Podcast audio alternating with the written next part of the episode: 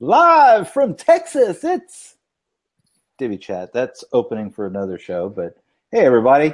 Thanks for tuning in to another episode of Divi Chat. Each week, some of the brightest Divi minds from all around the world get together to share their knowledge and ex- expertise of running businesses and developing websites with WordPress and Divi. Tonight, you'll be listening to episode 45, where we'll be discussing user experience more than just design and development. Let's get chatting. But before we do, let's meet this awesome host of panel, Corey. Unmute. Hey, Corey. Hey, how's it going, guys? Good to see you. Corey Jenkins, uh, Divi.space, AskMonroeStudios.com. Uh, I'm a WordPress developer, uh, enthusiast, love the WordPress community and the Divi community. And uh, you can find us uh, in other areas on the interwebs, uh, social media, just by you know search searching us out. Google us. Can you Thanks, see me? Corey. Yeah, glad you're here. Oh my! hey, Gino. Hey, hey, everyone. Hey, David, and everybody out there listening. Uh, Gino Quiroz. Uh, if you want to check out what I'm doing, uh, head on over to quiroz.co and check out some of my Divi tutorials. Awesome. Glad you're here, Gino. And Thanks. Sarah. Hi everyone, I'm Sarah Oates from Endure Web Studios. I promise I don't always sound like this. Um, I have a little bit of a cold at the moment. Um, you can find me at endure.com.au or Endure Web on Facebook and Instagram Fantastic. and Twitter, but I'm not there, so don't go we, there. we hope you feel better because we're sure glad you're here. Thanks. Hey everybody, Tim Strifler here, and you can find me online at timstrifler.com and divilife.com. Boom. And my name is David Blackmon with Aspen Grove Studios and Divi.space. And Divi.chat is all of our website. But in case you wonder, I've got the URL in my little bar. That way you can go over and check out that amazingly designed website by Leslie Bernal, who's not here tonight. Uh, I want to start the show off before we dive into the topic, and I want to thank everybody over the last couple of weeks who have participated and helped with the Hurricane Harvey Relief Fund. Uh, we have almost hit our goal of 25,000. Last I looked, we were approaching 23,000. Uh, it ends tomorrow, a little less than 12 or so hours left. So if you want to take advantage of an amazing WordPress bundle and help some people in need out, um, head on over to divi.chat in the menu, you'll see a HH Relief Fund link. It'll take you to the page where you can get all of the information that you want to know and make a donation if you want to. So, um, thank you so very much for for helping out all who have. It's been it's been a wonderful experience to see the WordPress community kind of come alive and stuff and and help. So, today we're going to talk about user experience and you know it's it's more than just design more than just development. We're going to talk about user experience on the user side. We're going to talk about user experience on the client side as a web developer because we're all web developers. And i think i want to start off and just have gino chat a little bit about what ux is. Gino Okay, great. Uh, so for those who don't know what U, UX is, user experience, it's uh, the taking into consideration the user of your website and the experience that they have when going through your website. Uh, some of that could be accessibility. How easy is it for them to navigate through your website? Um, do they walk away feeling informed? Do they walk away feeling like they've uh, were able to get the information they were looking for?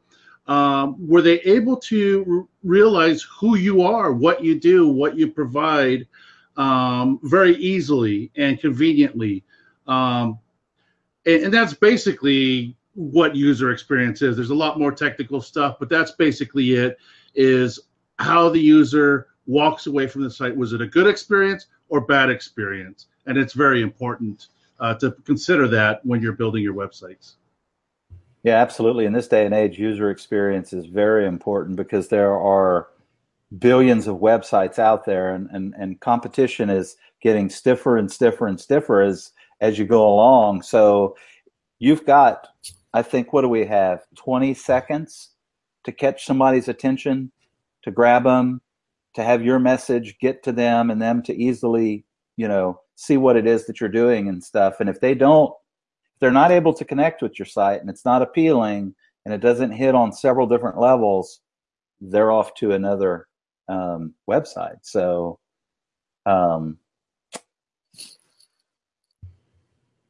I'm gonna. Uh, one thing I wanted to add that was uh, amazing definition, Gino. Um, and I, I, like what you said because you didn't zero in on one thing. You're talking about the entire experience from content, from design to the, the function of the page, the development. Um, and then also one thing I'd like to add on top of that is is mobile. Um, with mobile becoming such a, a huge um, source of traffic, uh, you need to make sure that the mobile experience is just as great as the the desktop experience.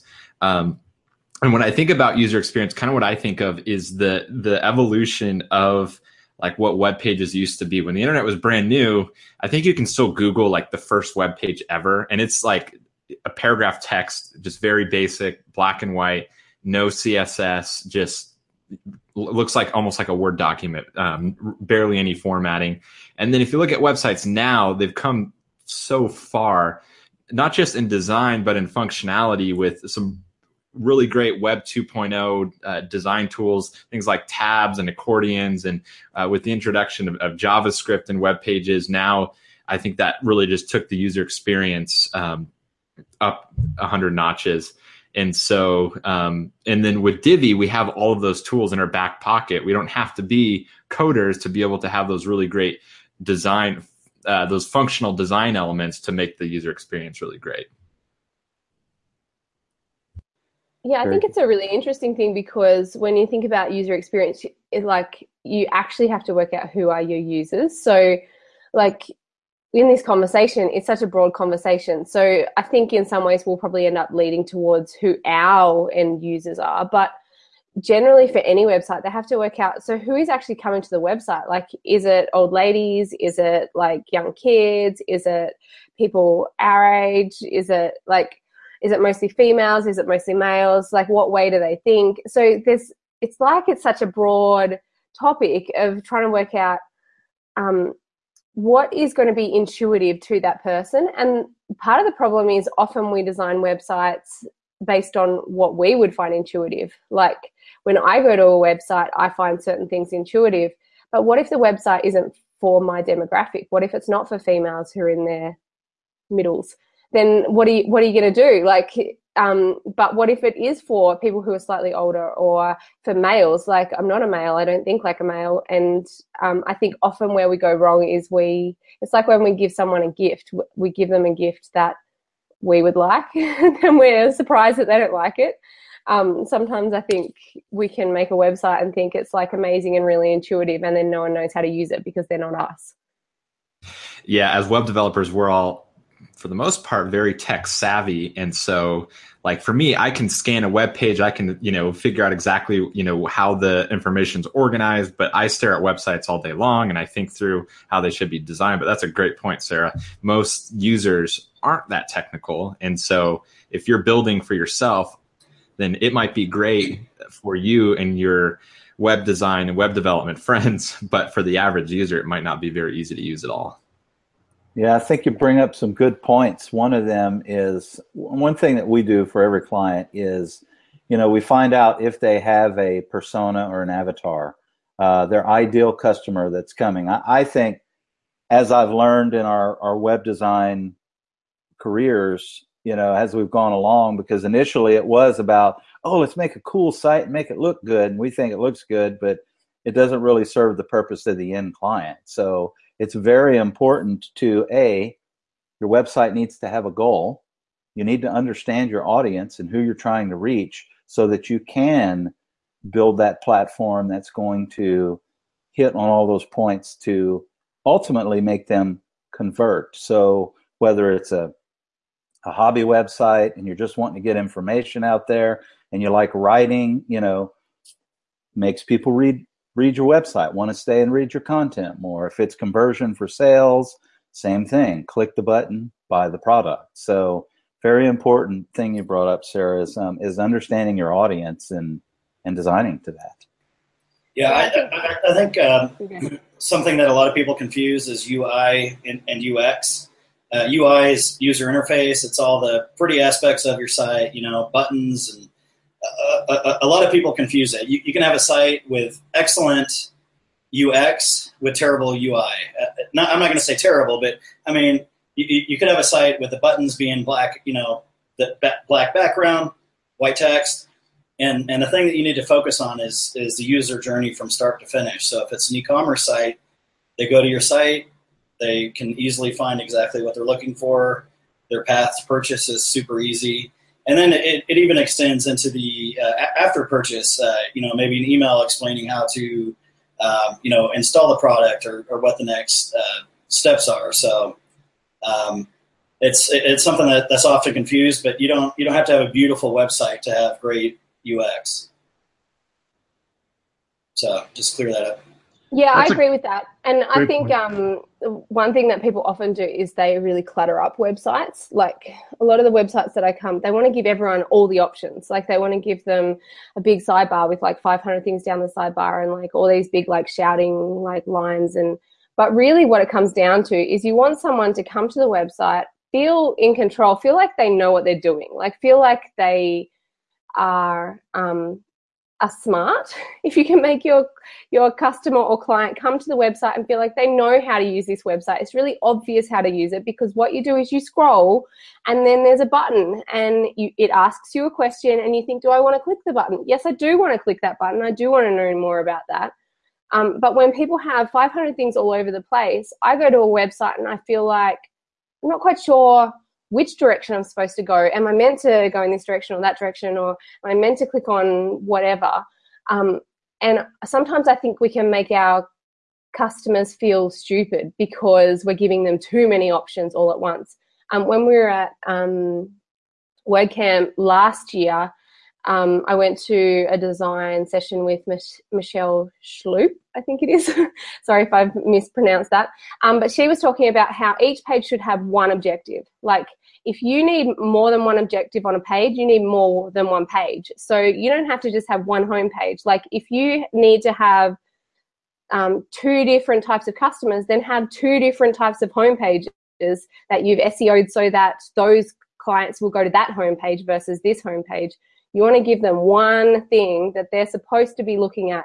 You're giving them information on one thing and then you're giving them one action. And what's that action? Do you want them to go to another page?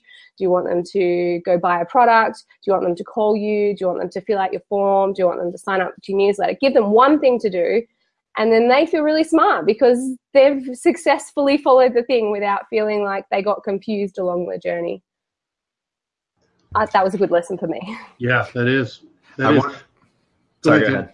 No, go you go. You go. Okay, so I was uh, something Corey brought up about distinguishing UI from UX, and I think that's something that I see a lot of newer designers in the the Divi community uh, start to do is they have all these tools in their back pocket from Divi, things that they used to not be able to build on their own, and so they, as Sarah was saying, clutter up the page, and so you know it, they try to have everything look pretty, and then it compromises the the user experience.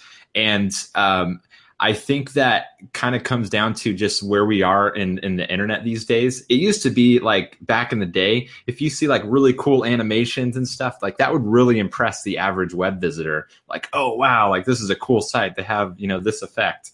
But no one's impressed by that anymore. It's 2017. The internet has evolved quite a bit. And so now you're seeing the focus going back more towards that user experience with the content first um, the calls to action, uh, the user flow, you know, having a single purpose on the page and so forth.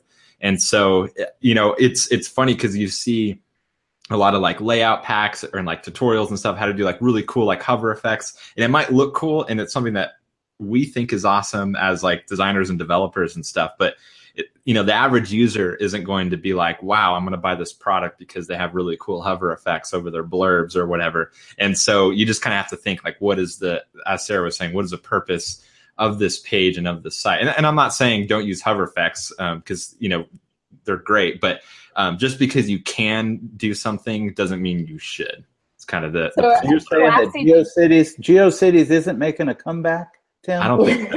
not anytime soon. I think a classic example of that is the amount of clients that come and say that they want to have a slider, like a homepage slider. And that was really in for a while, right? But the research showed that most people only saw like one to two of those slides. So they never actually got any benefit out of it. The downside for user experience is it makes the page load slower. So the user experience versus the UI in that case is the fact that the page is loading really slow. They're feeling frustrated and they're waiting for this page to load. You think you've got this fancy site because you've got these sliders, but for them, they just see a, a page that loads slowly and then they just go past that section anyway. So for user experience, it is a completely pointless thing that a client is asking for.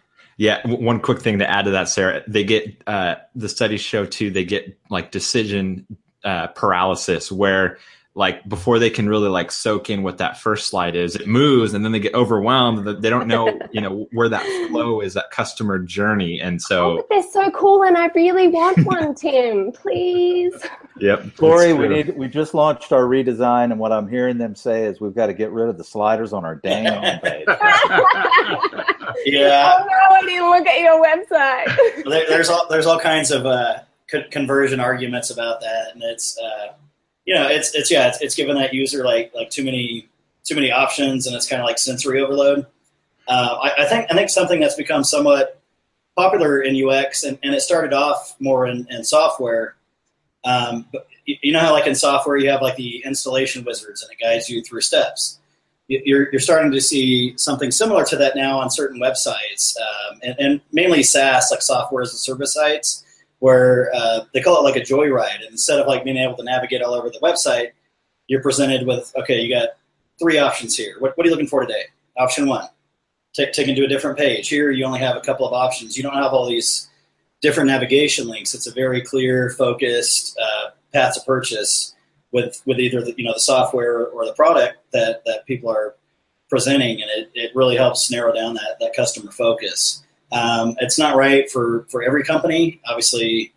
Um, you know, I'd say I'd say a majority of companies it's not right for, but for software, um, maybe a few other select companies, it's it's great for UX and just kind of keeping that keeping the uh, the user focus really narrowed down. I would add to that, you know, on both of those things, like exactly like um, those last two topics, both Sarah, what you said about the slider, and Corey, what you're saying about narrowing it down um, and the and the paralysis. I think uh, the thing that I see the most um, is distraction. Uh, when I'm going down a, a Divi website, there's too much distraction. I believe every section should clearly have one point, one purpose. It might be three blurbs, but there's there, you're not distracted by loud background images or too much content or too many different options in one section. I, I believe that uh, every every website should you should be directing the people where you want them to go. Um, as you're going down the page, you want to you want to kind of give them a taste of what's in the website with links to get there easily but you also want to direct where they're going to go next. And you want to help tell the story. Um, so, like for example, one of the big things is background images with text. Um, people need to understand that a background image is just that. It's the background. It shouldn't. Um, you shouldn't have to see the whole background image. You know, the edges should be cropped off. It should be dark. It shouldn't be bright. And you shouldn't have white text over a very bright background image um, a background image should fade into the background and not distract from your call to action and header for that section. Um, and so every section, you know, I, I, or I'll see sites that, like you're talking about with all the different animations, uh, animations aren't the feature of the website. They are the subtle uh, sort of user experiences that help somebody highlight what you're looking at or something like that but I think people can get carried away with sections flipping over and tumbling off the page and, and some of these things that we're seeing after the last Divi update. Um, don't use all the animations that are available on a page um, or don't use all the design options. Pick a few and just stick to a few per, per website project. But it's so cool. It's less so cool. yeah, I think the principle. Don't forget about more. page load either when you're using all those features. Yeah. Say that one more time, Tim. It's important that comment that you put out there. Yeah, I, with the animations, to Gino's point, I think the principle that you should keep in mind is less is more.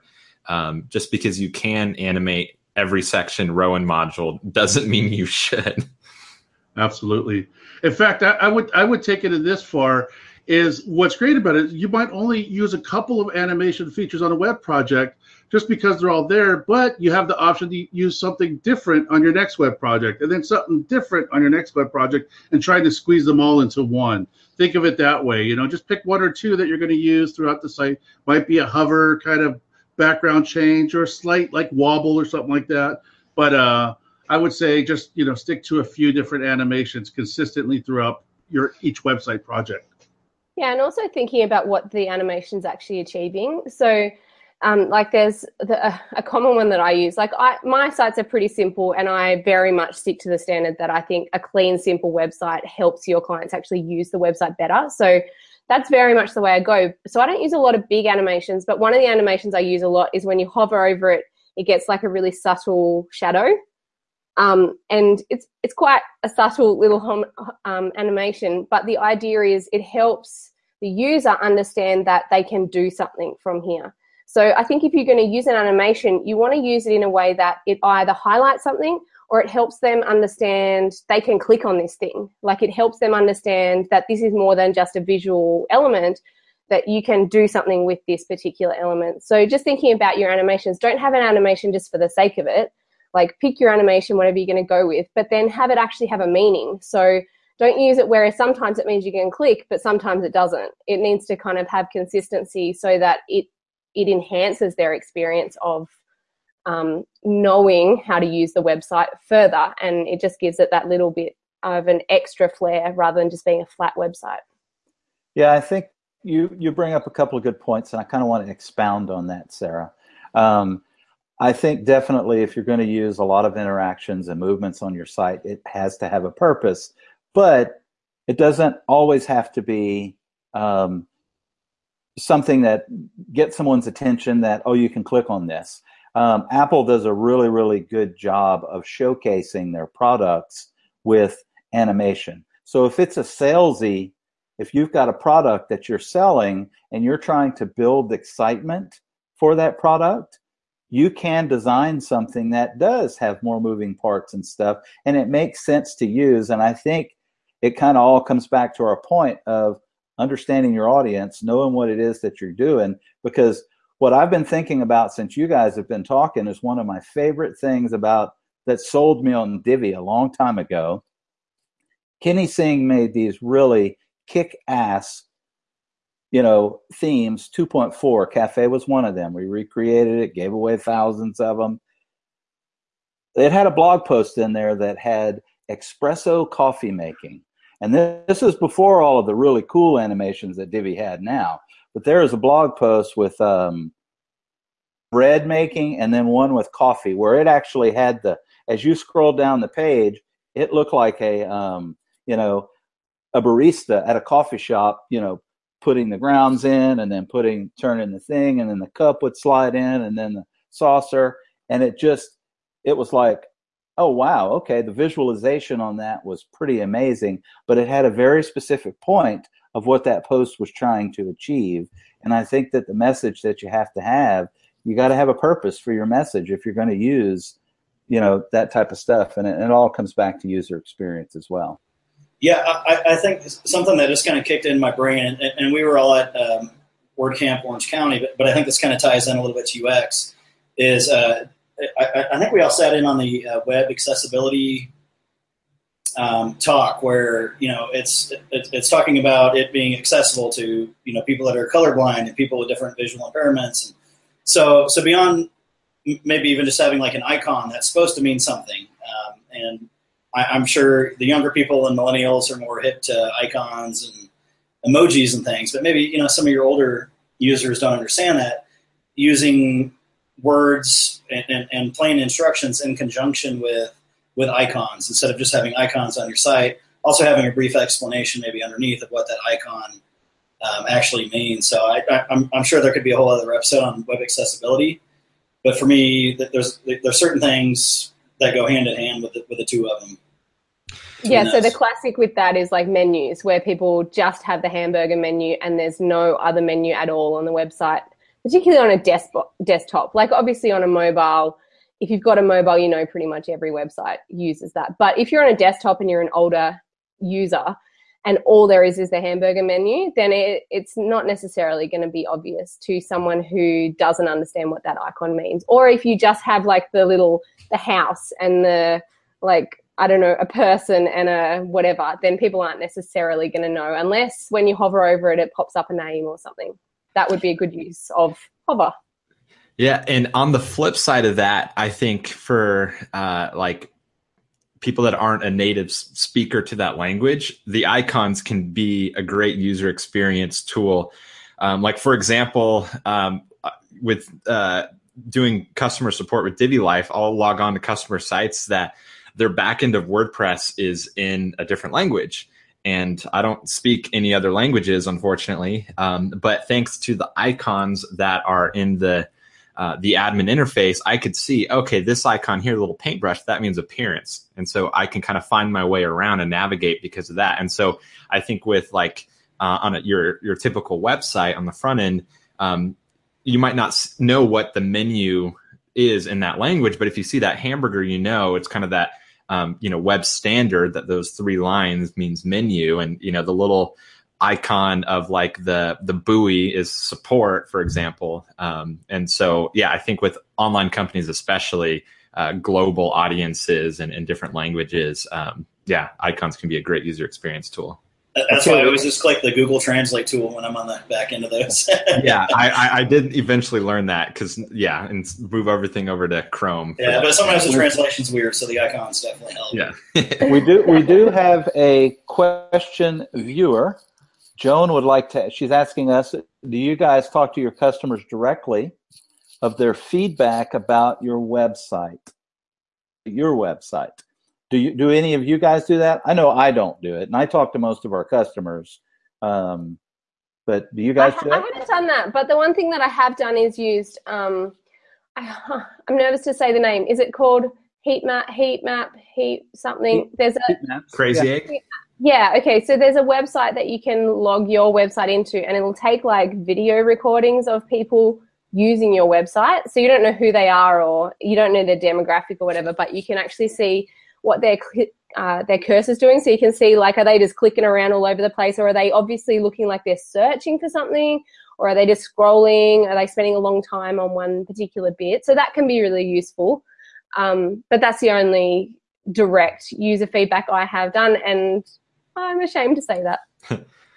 yeah, I, I think the tool you're talking about is Crazy Egg. There's probably a couple of them, but I know Crazy Egg, they were the first to do like the heat maps, the visual analytics. And then I think there's also a feature of it where you can actually see it will record different sessions. And so you can watch someone's mouse and, and watch. It's kind of creepy, but you can see them using your site. And so that can give you some insight into like, oh, a lot of people are really getting stopped at this, you know, one section that's supposed to be a call to action, but you know they're scrolling past it or whatever. Um, so that can be a great tool. Yeah, I, I, think I think from our perspective on our sites, selling products, where I, I, deal with it firsthand and getting customer feedback on UX is if somebody uh, gets confused by how to find a product, um, how to how to purchase the product. That's all. That's all part of the overall UX experience. So sometimes you know we will get some feedback from a customer. How do I do this?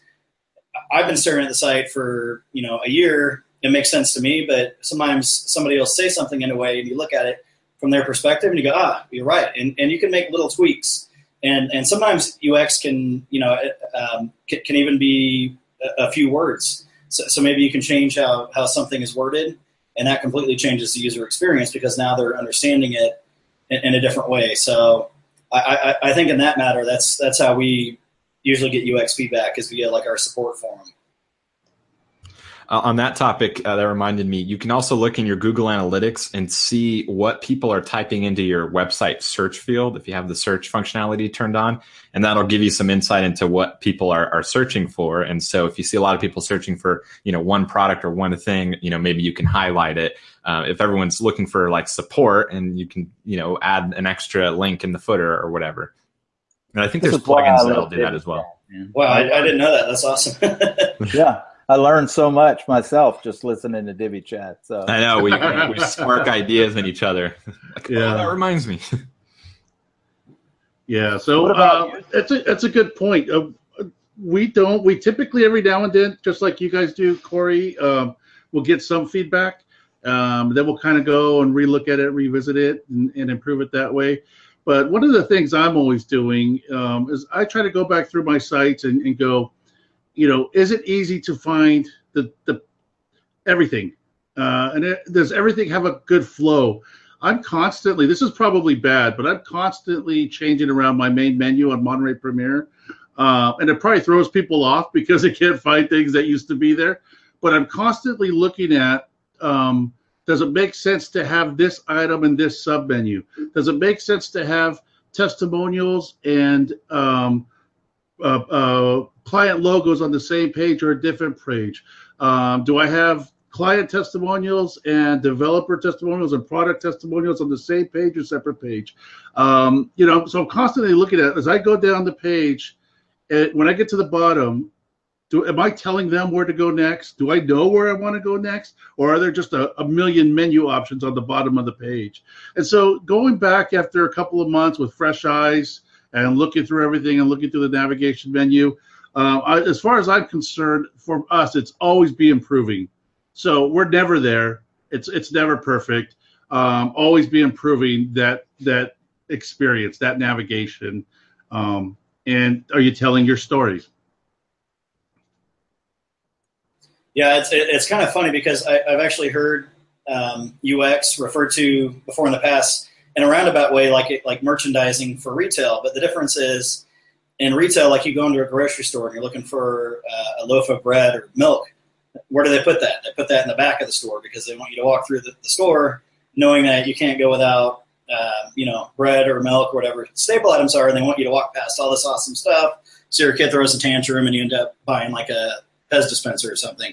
Um, web, website, website UX and merchandising, I, I, I guess, um, in, in a digital sense, is you want your most popular stuff to be easily found. So it's it's it's kind of a different world from the old, you know, from the old uh, brick and mortar mindset of, of user experience from somebody walking into a to a store versus visiting a, a website. It's it's quite a bit different. a lot of really good things come have we- we've talked a little bit about um, client side user experience um, is there anything else that you guys think we can throw in here to pack more power into the punch of ux Well, I would like to chime in um, on that area of it being more than just design and development, which we've just covered. You know, really the designs and some tips and some do's and don't do's. But I was, uh, I think all of us, again, were at that uh, WordCamp uh, conference last year, and I can't remember her name, but she talked about, uh, she went into this concept that user experience is more than just the design and the placement of buttons and the colors and, and everything we've just talked about. And that um, this would go as far as, and you know, maybe it's a different term, maybe it's customer experience or client experience. Um, but uh, it, to me, I believe, and I agree with what she said, and that was basically that the user experience goes beyond just, okay, I've made that call to action, I've clicked on the button. Um, it's what's the response she gets um, when she sends that contact form, he or she. Um, how fast do they get it? Is it informative? Is it just a template? If it is a template, does it answer the questions and get her where she need he or she needs to go? Um, when they submit that first customer support ticket, what's their experience at the end of that uh, customer support ticket? What's their experience when they've made that phone call and, and had their first client uh, uh, project discussion? Do they feel like you've given them everything they need to know? What's their experience when they receive the contract? What's their experience when they're onboarding? So I think there's so much more to user experience than just the design and the look and feel. Um, and so there's there's so many areas to go in that in that sense. Yeah, I do remember who you're talking about. I think her name was Michelle. She she she did a fantastic talk, Gino. Now that you're saying that, you're right. I mean that the whole journey from A to Z is very important, and that's going to determine a lot of times, um, you know, referral business that that people come back. It's not just about experience on the website, which you want them to go to where you want them to go, and the journey that you want to take them on and get them to click the button. But ultimately, what gets them to shout your praises from the rooftop is the entire experience, you know, which I think you're talking about, and that's very important as well. So you bring up some fantastic points there. Yeah, my favorite would, example of uh, sorry, go ahead, Sarah. No, okay, you're all good. Um, my favorite example of what Gino's talking about is Apple. I think they do an amazing job of um, continuing to surprise and delight their customers. So, like for example, you go and you buy a new iPhone or iPad or Mac or whatever. Um, they have your money, you made the purchase, but when you get home and you take that box off, it's like a very nice, clean, well-designed box. You open it up. There's not a million different, you know, packaging you have to unwrap. Um, you know, it's just there's the device. You click the on button. There's no complicated, you know, setup process uh, it's just it just works and it's it's simple and clean and um, you know every step of the way it's just that uh, yeah that surprise and delight type of mentality. And, and the setup's the setup's a joyride. It is a joyride. Yeah, it's, it's a perfect example of a joyride. This episode of uh, Divi Chat has been sponsored by Apple. please, please send us all, all, free iPhone 10s. Yeah, I would. I, yeah, yes, please. Um, no, I would agree with that because um, even like if you buy it in the store, the people there will say, "Do you have like have you backed up your thing? Would you like me to set it up for you right now?" Like they'll even go through the process if you feel uncertain of how to do it. And then I've been into Apple where they've got like those sessions where people can come in if they're not sure how to use their products properly, and they have these little like workshops for free. That stuff's really cool. But anyway, um, off the Apple train. Uh, I went to a business session a little while ago trying to work out how to like run a better business. And one of the things they were talking a lot about was the ultimate uh, client experience, which is pretty much this thing. And they were saying a lot of the time when you go to business sessions, they're talking to you about working out your avatar, working out your, like, who is your ultimate client. And you spend all this time, like, naming them and giving them an age and giving them a gender and thinking about what they'd want and blah, blah, blah. But then it stops. And the process that we actually need to go through is thinking through, okay, what would be from start to finish the ultimate experience for, say, our um, ideal client would be um, a small business who's been established for five years, whatever. Like they come to the website, what do they see? What's their experience like? They contact us, then what do they get back? Okay, then they get a quote, they decide to go with us. What is that experience like of getting a quote, accepting the terms? What are your terms like? Are they really full on and like verbose or whatever? Or can they read them themselves and understand them? Are they in plain language? They then pay the invoice. Then what's the process? Are they in limbo land? Do they just sit there and wait for a while? Or have you given them like a big rundown of like, this is, you know, this is what's going to happen in this many weeks. I'm going to contact you or, you know, this is when you're going to get um, the first view of it. And um, then when you're working on the website, sometimes we can be doing development for like a couple weeks and we don't really need to contact them. But should we contact them? Should we send a quick email and say, hey, things are going really well. I'm really excited. I'll be able to show you a view of it in a week or whatever. Okay, so then you build the website and then it's all ready to go. What happens then? Like, do they know how to use the back end? Do you just give them access? Do you send them to some other tutorial place or do you make personalized videos for them to know how they actually use the back end of their website? Then their website's going and they don't know like, well, what do we do now? Okay, so the website's kind of going, but you know, I'm, do I have to do anything with it? So then do they know how that works? And then they become a maintenance client. Okay, how does that work? Do they know who to contact, how to contact, when to contact? When can they just do it themselves? Do they have to pay? All of that stuff. So I know that's like a big long rant, but I, I have been very challenged and I haven't gone through the whole process yet, but I've been very challenged by the fact that I make it up every time. And every time I would say my client experiences a slightly different version of me, and my business. And I think it needs to be consistent. And I think it would be more ideal for me to have a routine thing. I would really like to make up some little documentation that like I kind of send out to them once they've signed on. Great. This is what the process looks like. And it's all like looks pretty and or maybe it's on a website, whatever. But you know, like something that kind of helps them understand in clear, they can go look at it and it's very clear what's going on. I haven't done that yet. So I'm telling you this because someone told me it and I'm stealing it from them. That, that's but, probably a good other episode, like client onboarding and then off offboarding. Yeah, I actually yeah. love everything that you said. Those are yeah. You, don't want to offboard them too well because then you know then they're just completely out of the picture. I'm just kidding. yeah. No, those are those are great points. Ours, our we're constantly refining our process as well. And, and, and for example, I had a uh, friend over who's a consultant, and he was wanting to understand my business more so that he can uh, help his his clients make right decisions with their website. And he was looking at my proposal, and he's all, "What are all the? Why do you list all these things you do not do?" or that are not included. Um, and I said, well, because it all came down to one client we had, uh, or potential client, and it was a phone call. And basically, it, by the time we were done and we pitched everything, she's all, now, are there going to be any surprises? Because um, the last people burned us. And every time we asked about something that we thought was included, it wasn't, and they kept charging more. And I said, for what, for example? She's like, content, or search engine optimization, or images, or web hosting um, and it got me thinking, like, well, yeah, we're only putting it together a proposal for the services we're offering, but this client doesn't know the all the options that are out there that we're not including in this package that would take this from a five thousand dollar project to a twenty thousand dollar project.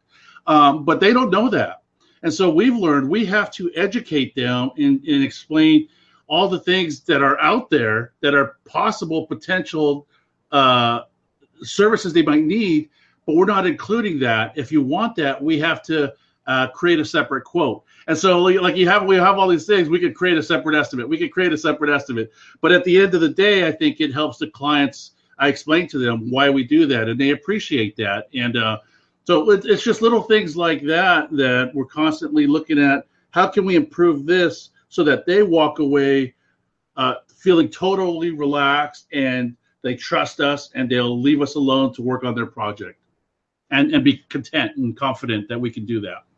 Yeah, we, we kind of have the same things unless we know going in the client wants uh, hosting or something like that. You know, it says, you know, hosting not included in this quote, and then we kind of briefly touch on, uh, you know, content and, and uh, copywriting and things like that. So that's important. I, I think another thing too is is providing options like uh, it, it's great to have a form for us web designers that people fill out all the details. How many pages? What sites do you like? Do you have your own hosting? Who's providing content? But there's some people, and it's convenient for us. And as as somebody who's tech savvy, it's more convenient for me as well to fill out a form and get it feedback rather than have to do a phone call. But there are some people who don't want to do that. They don't want to go through all those forms and all those options. They don't even understand what those things are. What is hosting? And so maybe you have another you you you have a simplified process for them to be able to call instead of just forcing them to only go this one way. Uh, so I think having options is is for for the different for different different things uh, rather than forcing them to do something that makes it more convenient for us. You know, I, I learned something this morning. I met with a client that I originally spoke with a couple of weeks ago, and um, you know, I kind of when, when you're meeting with a client for the first time in the proposal process, and then you physically meet with them over the phone, you're kind of walking through, going through the process and stuff. And we put together a proposal for them. They contacted us back a week ago and said, "Hey, look, we really we want to move forward. Um, can we set up a call next week, which ended up being today, so we can discuss what that looks like and stuff? No problem. I spent time with him this morning, and this kind of goes to Gino's point. We had already given them the proposal. We had a breakdown of exactly what they were going to get and stuff. But at the very end of the phone call, they asked me a question. They said, Does this include everything that um, is it is it broken out? Can does does this contain everything that we get.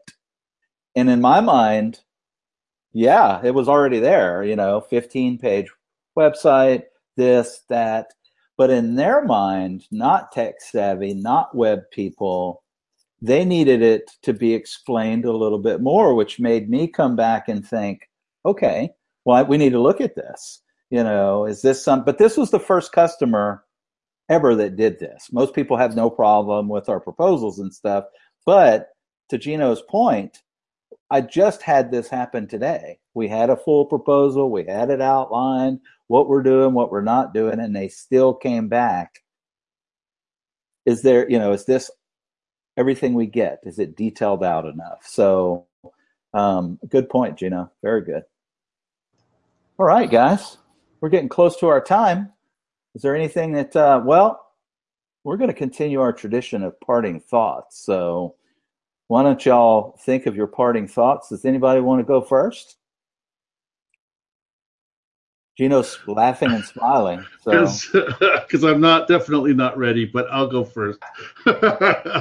um, I, I, would just say that uh, think about the entire process that the user is going to experience. Um, it's great to have a, a, menu item that's just a hamburger menu and then it slides in, but is that going to be the best use for your users? So think about who they are um, and think about uh, think about wh- how you can totally have a stoked user experience, whether they go with you or not. Um, that they leave feeling okay, impressed. Um, I would just leave it at that. Think about how they could leave being impressed, not with your fancy design skills, but with the way you treated them and the way they felt leaving your site or your first contact or whatever. Thank you, Gino. That was a great parting thought. Tim, I'm throwing you under the bus, buddy. You got to unmute yourself first, though. your, parting, your parting thoughts have a lot more effect, Tim, when you're unmuted. All right. No, that's actually good because that bought me the five seconds of time that I needed. Um, so I'm going to say this. Uh, I'm going to obviously I brought up Apple a few times. I'm a big Apple fanboy and Steve Jobs fanboy. Um, so a, a, pretty famous Steve Jobs quote says, "Design is not just what it looks like and feels like. Design is how it works." And so I think as people that are, are creating websites, uh, whether that's for clients or for your own business, you have to take that into consideration. Uh, it's not just the aesthetics of the page. Um, you know, don't think of your website like a work of art. Think of it uh, something like something that needs to work, um, something that has function to it. Um, and so I, I, think if you kind of have that frame of mind, uh, it'll make everything make more sense. Uh, you know, everything from what's on the web page to some of the other stuff that happens with the, the client onboarding, you know, that customer journey. You think of uh, designing that customer journey uh, and, and, and thinking through how it works. Um, and so, yeah, that's my final thought. Great final thought, Tim. Corey.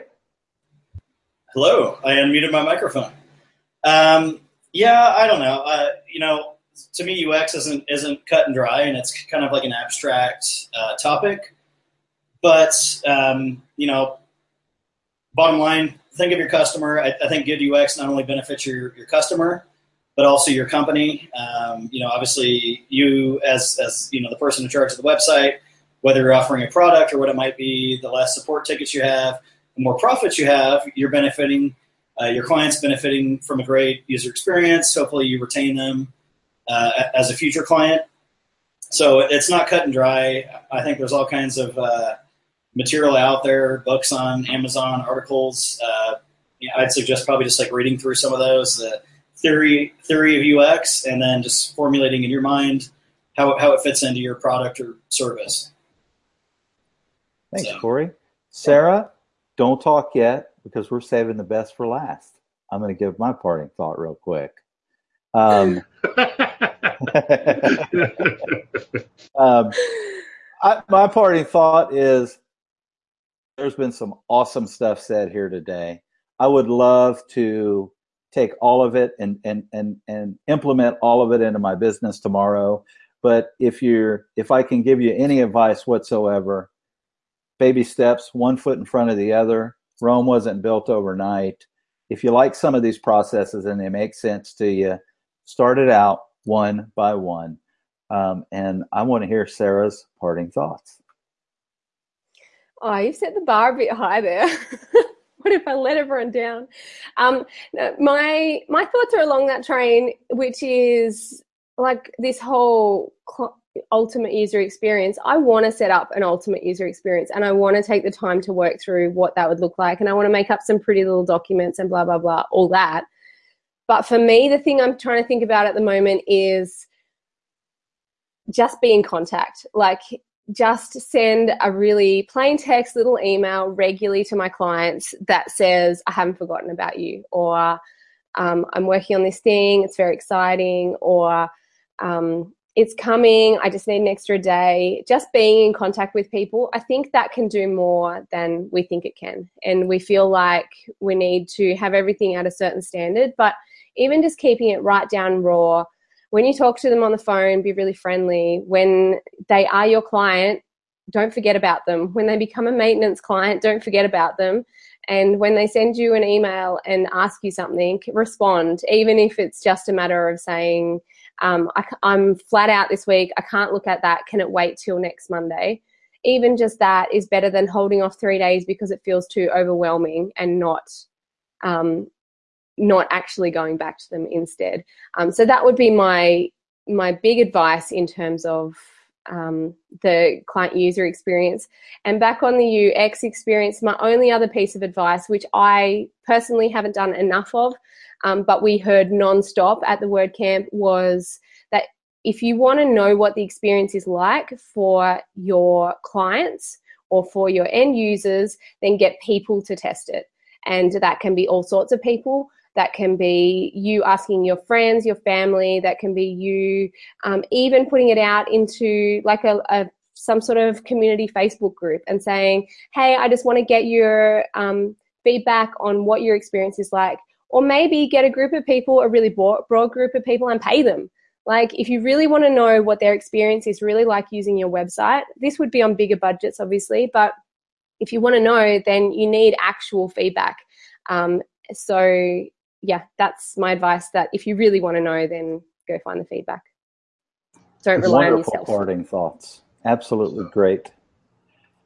Wonderful episode, guys. This has been great. We did have a comment from one of our co-hosts. I want to throw in there because I think it's important, and we're not going, we're not pulling the old card, but I do understand it. Um, you know, Jerry, one of our co-hosts, who's with Monterey Premier, sent us a message saying, "Final thought: Have your mom go through the process." So if mom can figure it out, your customers probably are going to be able to figure out. When I think about my mom with the flip phone still and doesn't even, you know, if she can go through your website, you're probably going to be pretty now, successful. now my mom has a drone that she successfully flies. my, my grandma, my grandma was the head of the uh, IT department, like one of the first heads of the IT department in the high school district. So I'm, I'm not in on, on that one. My, my family is just as tech savvy as I. Oh, then, then, then find that crazy uncle who doesn't like the web and see if they can figure it out. Yeah, Who's that's still right. anti-web. oh, okay. Yeah, he doesn't even have a computer. He's, he's got a lot of guns though. Hey, Mike. well, this this has been a great, great episode, folks. Uh, thanks for listening to another episode of Divi Chat. If you've enjoyed this episode and you want to check out our show notes, head on over to divi.chat. You can see it in my little avatar there. Uh, feel free to leave us a review on iTunes. It's how people find us if they listen to us on iTunes. Leave your questions and comments anywhere YouTube, email, website. Tune in next week as we tackle another topic geared to help you improve your WordPress and Divi development business. Thanks again for tuning in, and we'll see you next week. Bye bye, everybody. Take care. Cheers.